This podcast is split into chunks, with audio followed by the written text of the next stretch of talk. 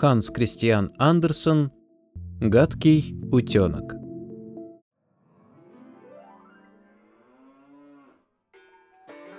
В маленькой деревушке на ферме мама-утка высиживала утят. Сидела она на яйцах уже давно и, конечно, очень обрадовалась, когда в один прекрасный день из яиц вылупились шесть прекрасных утят. Утка помогла им выбраться из яичной скорлупы и только тогда обнаружила в гнезде седьмое, самое большое яйцо. «Странное дело», — удивилась она. «Я точно помню, что снесла шесть яиц».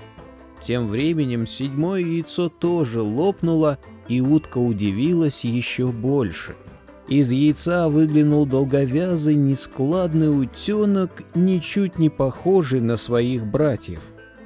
«И в кого он такой уродился?» — сокрушалась утка. «Перья серые, лапки темные, шея длинная. Неужели это мой сын?» Что и говорить. Серый утенок и впрямь не был красавцем. Правда, ел он больше своих братьев и рос быстрее, чем они а плавал хоть куда. Да что толку? С ним никто не хотел играть, такой он был неуклюжий и неловкий. И все над ним смеялись. Даже петух однажды клюнул его. «Эки уволень! Ко-ко-ко-ко-ко!» А гуси зашипели. «Что за птица такая? Не поймешь!» И только одна мама-утка порой утешала его – «Бедный мой сыночек, почему ты не такой, как все?» От такой жалости утенку становилось еще хуже. Он забивался в кусты и потихоньку плакал там, всеми забытый. «Никто меня не любит, не жалеет. Все только и хотят от меня избавиться». И вот однажды, на рассвете, когда все крепко спали, он убежал с фермы. Неужели нигде больше нет таких же серых утят, как я? Думал он по дороге. Не может этого быть. Очень скоро он добрался до озера, где плавали утки и стал их расспрашивать. Не встречали ли они таких же серых утят, как он, но утки в ответ лишь презрительно качали головами. «Таких некрасивых, как ты, мы еще не встречали».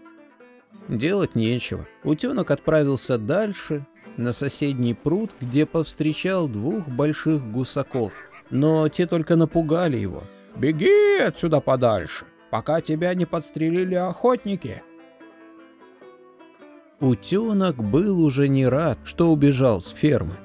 Наконец, после долгих странствий он очутился у дома старой крестьянки, которая приняла его за потерявшегося гусенка.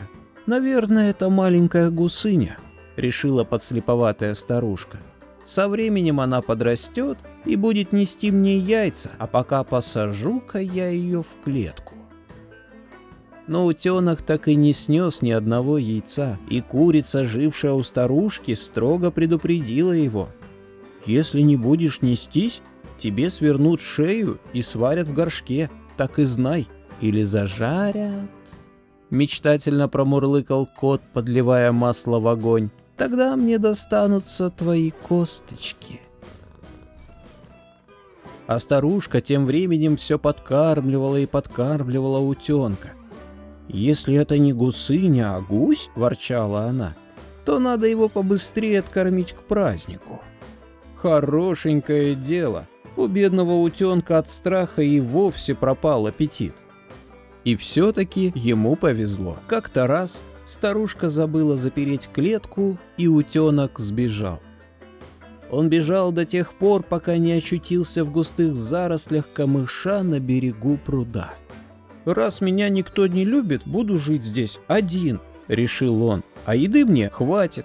Что правда, то правда. Еды было вдоволь, но до чего плохо жить одному. Однажды на рассвете он увидел в небе стаю белых птиц — с длинными гибкими шеями, желтыми клювами и большими крыльями. Птицы летели на юг. «О, как они прекрасны!» — воскликнул утенок. «И как бы я хотел стать таким же красивым, как они, хотя бы на один день!» Потом пришла зима, и пруд замерз. Пришлось покинуть надежное укрытие и отправиться на поиски пищи. Но что можно отыскать под снегом?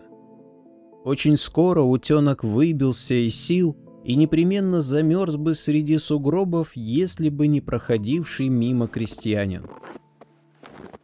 «Бедняга, еле дышит, отнесу-ка я его своим детям. Они его выходят», — пожалел утенка добрый человек. К весне утенок набрался сил и очень вырос. «Вот теперь тебя можно выпустить на волю», — сказал крестьянин и отнес своего питомца на пруд. А утенок увидел свое отражение в воде и не поверил глазам. «Неужели это я?» Из воды на него смотрел прекрасный белоснежный лебедь. Неподалеку плавала стая лебедей, вернувшихся с юга. Они окружили его со всех сторон. «Где ты был до сих пор?» Мы тебя нигде не видели. Где я был?» Молодой лебедь обвел глазами своих сородичей и ничего не ответил. Он был слишком счастлив, чтобы вспоминать сейчас о своих страданиях. Склонив голову, он величаво поплыл по зеркальной воде и услышал, как дети на берегу пруда восхищенно кричат. «Смотрите, смотрите, еще один лебедь прилетел! Самый красивый из всех!»